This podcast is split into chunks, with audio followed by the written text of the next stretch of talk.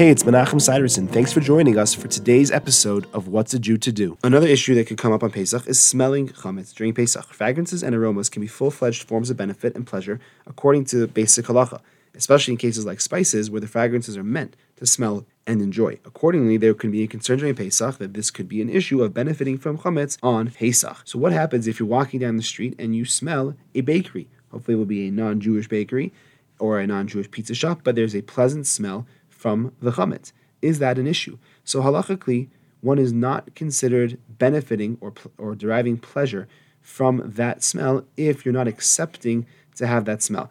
Therefore, if necessary, you can walk past a bakery or a pizza shop on Pesach if you resolve to reject any enjoyment that you might have from the aroma. And you actually don't even necessarily have to specifically walk a different way to avoid the smell as long as you're intending to not want to benefit at all. Thanks for joining me. I look forward to seeing you tomorrow.